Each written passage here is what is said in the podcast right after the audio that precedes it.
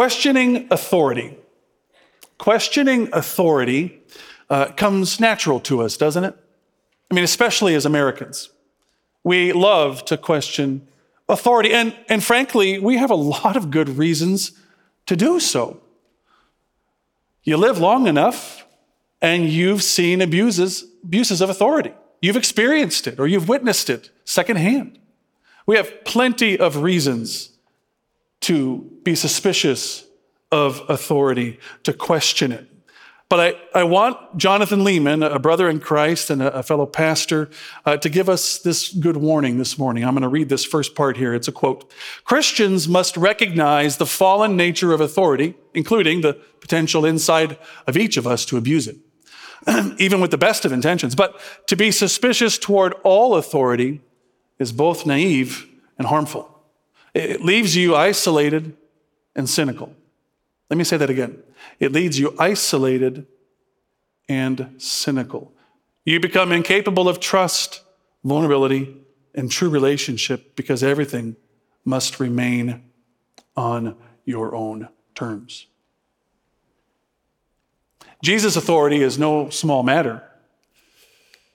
It's not without consequence that we'll see today the Pharisees and leaders question it. They question his very authority this morning. Let's stand together, Luke's Gospel, chapter 20, and we'll begin reading verse 1 through verse 18. Again, Luke chapter 20, verses 1 through 18. Beginning in verse 1, one day as Jesus was teaching the people in the temple and preaching the gospel, the chief priests and the scribes with the elders came up and said to him, tell us by what authority you do these things, or who it is that gave you this authority. And Jesus answered them, I also will ask you a question. Now tell me, was the baptism of John from heaven or from man? Verse 5, and they discussed it with one another, saying, well, if we say from heaven, he will say, why did you not believe him? But if we say from man, all the people will stone us to death, for they are convinced that John was a prophet. So they answered that they did not know where it came from. And Jesus said to them, well, neither will I tell you by what authority I do these things. And he began to tell the people this parable.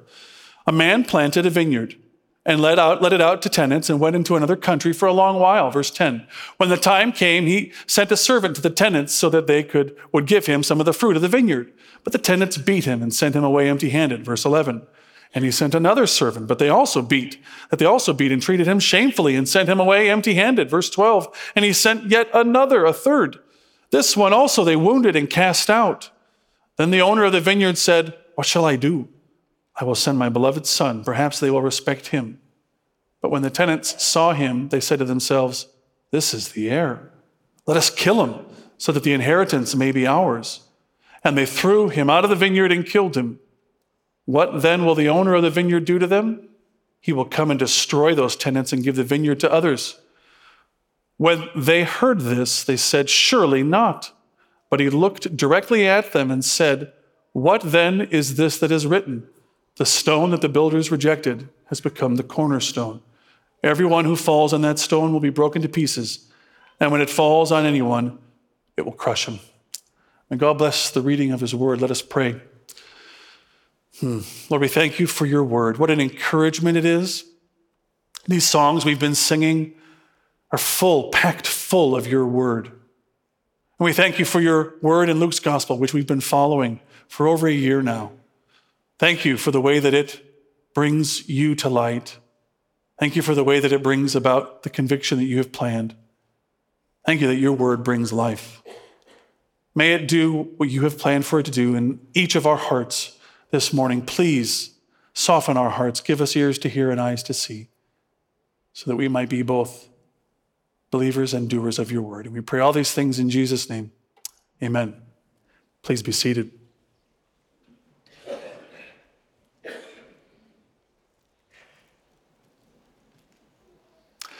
The title for today's sermon is simply Jesus, the Lord's Cornerstone. And our passage breaks down into three sections, really. The first that we read where Jesus is being questioned, is questioning Jesus' authority. We see then the rejecting of Jesus' authority. And then we end with the costly cornerstone. Again, questioning Jesus' authority, rejecting his authority, and finally the costly cornerstone. Remember from last week, Jesus has just cleansed the temple. He got off the donkey, came in, and he swept out all of the wicked vendors who were caring more about their selling their wares than they were about worshiping and praying to the Lord. Jesus, we saw last week, was a devoted, faithful priest. And now he comes in each day until that Last Supper to preach and to teach in the temple, and then goes back out to sleep. So we see, as you gathered from our first reading of the text, this is not an innocent question that these leaders and these spiritual authorities have of Jesus.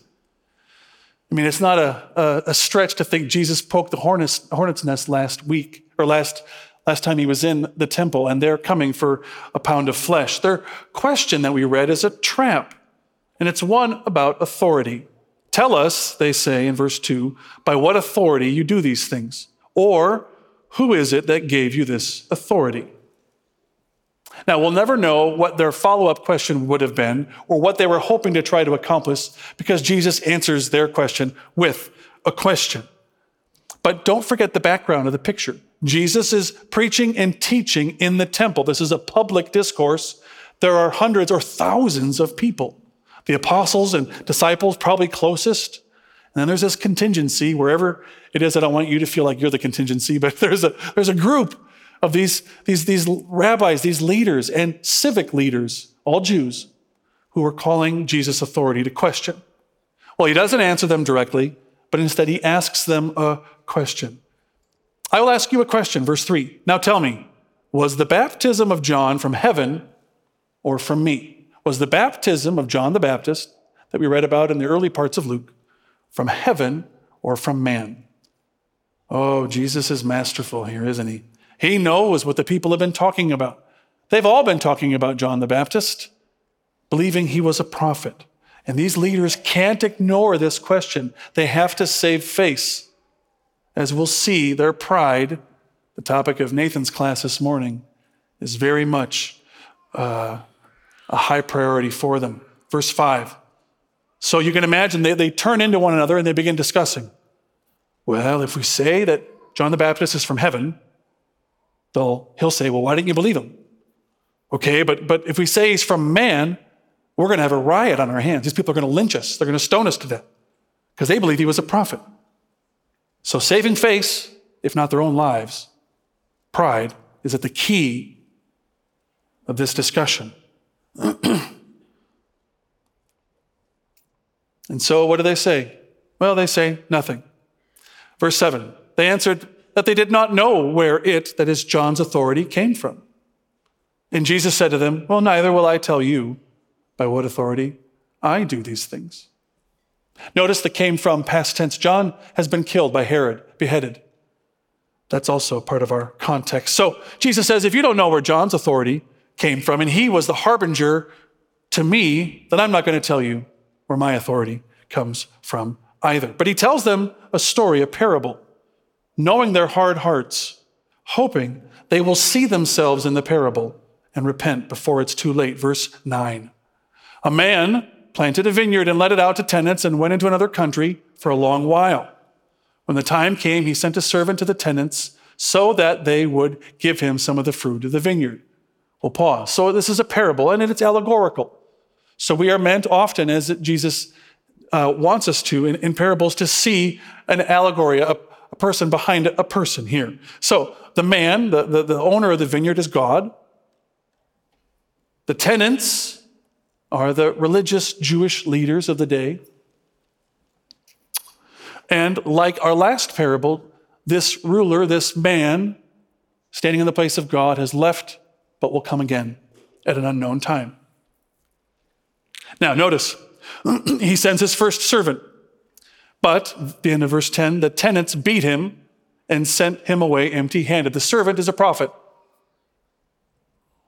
Verse 11, he sent another servant, but they also beat and treated him shamefully and sent him away empty-handed. Verse 12, and he sent a third servant. This one they wounded and cast out. The tenants are supposed to be harvesting the fruit for their master. They're supposed to be harvesting the grapes. And he sends not one, not two, but three different servants to go and retrieve what is his. First one is beaten. The second one is beaten and humiliated. And the third one is beaten so severely, he's wounded.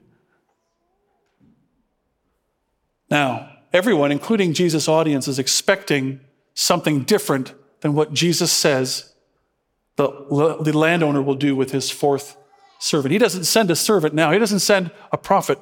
He sends his beloved son. It's shocking. We would expect after three dead servants, this man would get together a militia and come in and wipe them out. But no. The owner of the vineyard, who is God, is patient. He's kind. And he sends his beloved son. Now, the beloved son has the same authority as the father, doesn't he? The same rights, the same power. Maybe he thinks they will listen to him. Verse 14, but when the servants, that is the tenants saw him, that is the son, they said to themselves, this is the heir. Let us kill him, so that the inheritance may be ours. And they threw him out of the vineyard and killed him. What then will the owner of the vineyard do to them?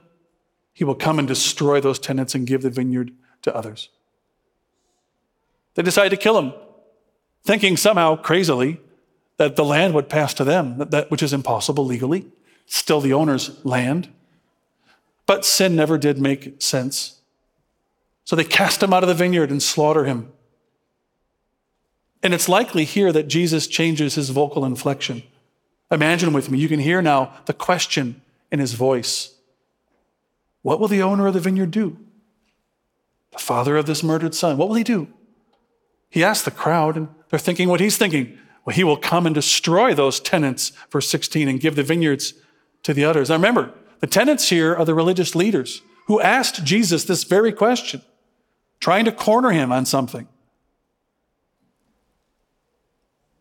So they cry out, it seems as if in a unison chorus, surely not. They see where Jesus is going with this. Do you see it? He's saying God is going to come and destroy them and will give the leadership over to others. Surely not, they yell. But then, not only does Jesus change his inflection, but he looks right at them. Luke notices this, or says this. One of the apostles noticed it. He clearly looks at them and faces them and says in verse 17, what then is this that is written? The stone that the builders rejected has become the cornerstone. Everyone who falls on that stone will be broken to pieces, and when it falls on anyone, it will crush him. In short, Jesus is warning and reminding the religious leaders and the civic leaders of the great peril of rejecting him, the Lord's cornerstone. So Jesus is quoting a familiar passage here, one that we read, Michelle read here at the beginning of service, and we read a little bit of last week because it was quoted last week. It's Psalm 118. It's the psalm the crowds and disciples were singing as Jesus came into Jerusalem riding on the back of a donkey. It's most likely the last psalm they will sing before they go into the Garden of Gethsemane. You see, this is one of the Egyptian Hallels, or Egyptian praise psalms. Psalms 113 through 118, 6, were traditionally sung every Passover and Feast of Tabernacles, every year for centuries. The religious leaders knew every one of these psalms. The disciples, the apostles knew all these psalms. Think of like popular Christmas songs like Silent Night or others. You just know them. You know verse 1, verse 2. They knew this psalm very well. It was familiar to them. It was memorized for many of them, no doubt. But it didn't occur to me until I was reading one of my favorite commentators on this, the punch in verse 22 of 118. It's the first time in the psalm that you realize that the enemy of God and his people is not a foreign nation, but the leaders themselves. The enemy, again, of Israel isn't the foreigners, but their very own leaders, the builders. The stone that the builders rejected. Not the Romans, not the Syrians, not the Egyptians, the builders, the very leaders of Israel, the elders, are the enemy in Psalm 118. And Jesus applies this to the leaders who have just questioned his authority. The stone that the builders rejected. And those builders get the message. Surely not, they had said. They were the tenants who killed the father's son. They were the tenants destined to be thrown out of the city. They were the builders who had become God's enemy. How terribly ironic. The very builders of the temple, so to speak, were rejecting its very cornerstone, Jesus. And make no mistake, they understood who Jesus is in this parable. He's that beloved son. And in this quotation, he's the cornerstone. Everyone who falls on that stone will be broken, literally shattered to pieces, unrepairable. There's not enough glue to put them back together. And when it falls on anyone, you know, if you've seen an older building, the cornerstone is often a very large stone. It just crushes you. There's no resuscitation after being crushed by such weight.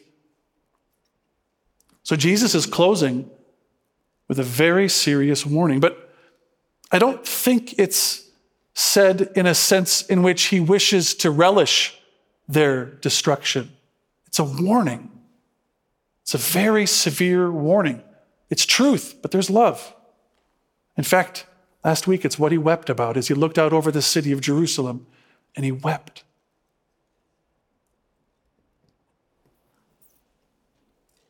Jesus often encountered rejection in his day, and he still does in our day today. There's outward rejection.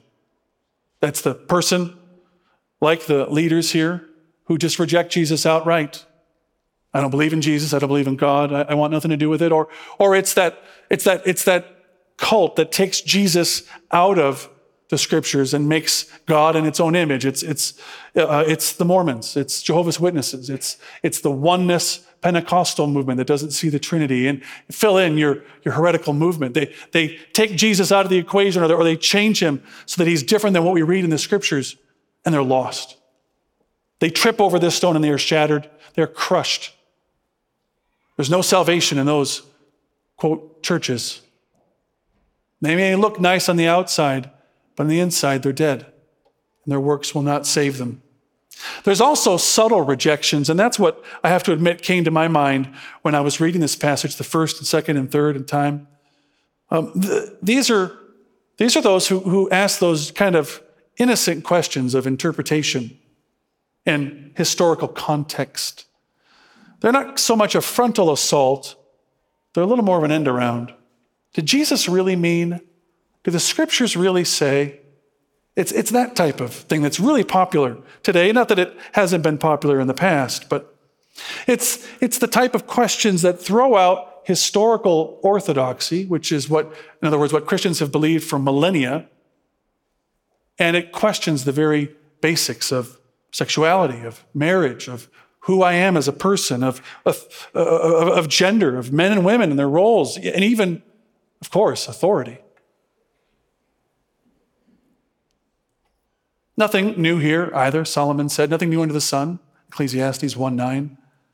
Whatever culture the gospel comes into, whatever time period, whatever language, whatever continent, of course, the world, of course, common culture doesn't like Jesus. And friends, if we're honest, many of us didn't either.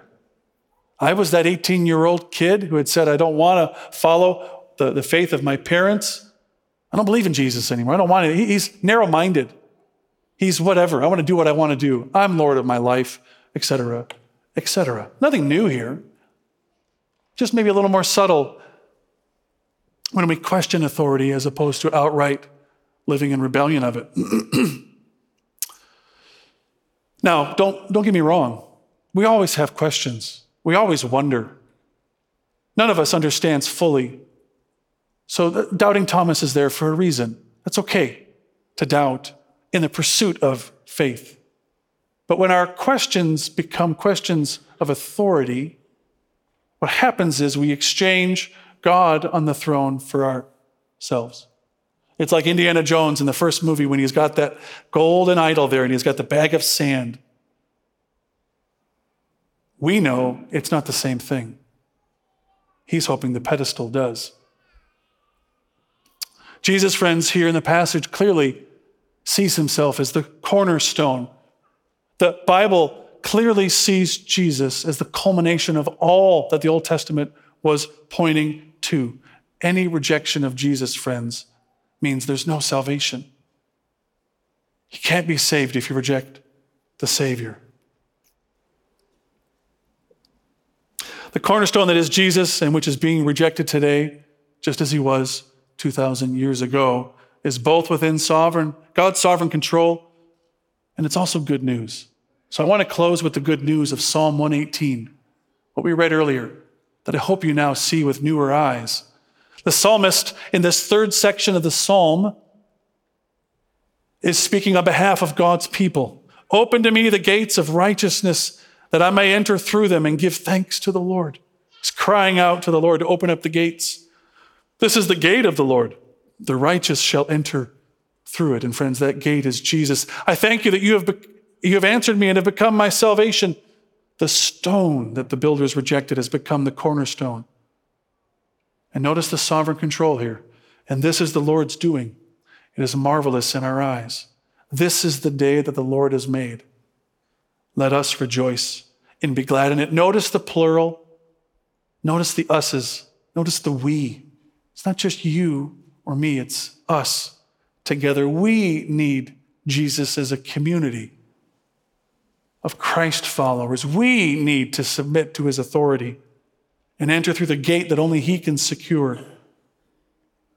Let me close with the quote that I began with. Lehman continues, the difference between what people call community and what the Bible calls the church finally comes down to the topic of authority. The assembly is not only a fellowship, but an accountability fellowship.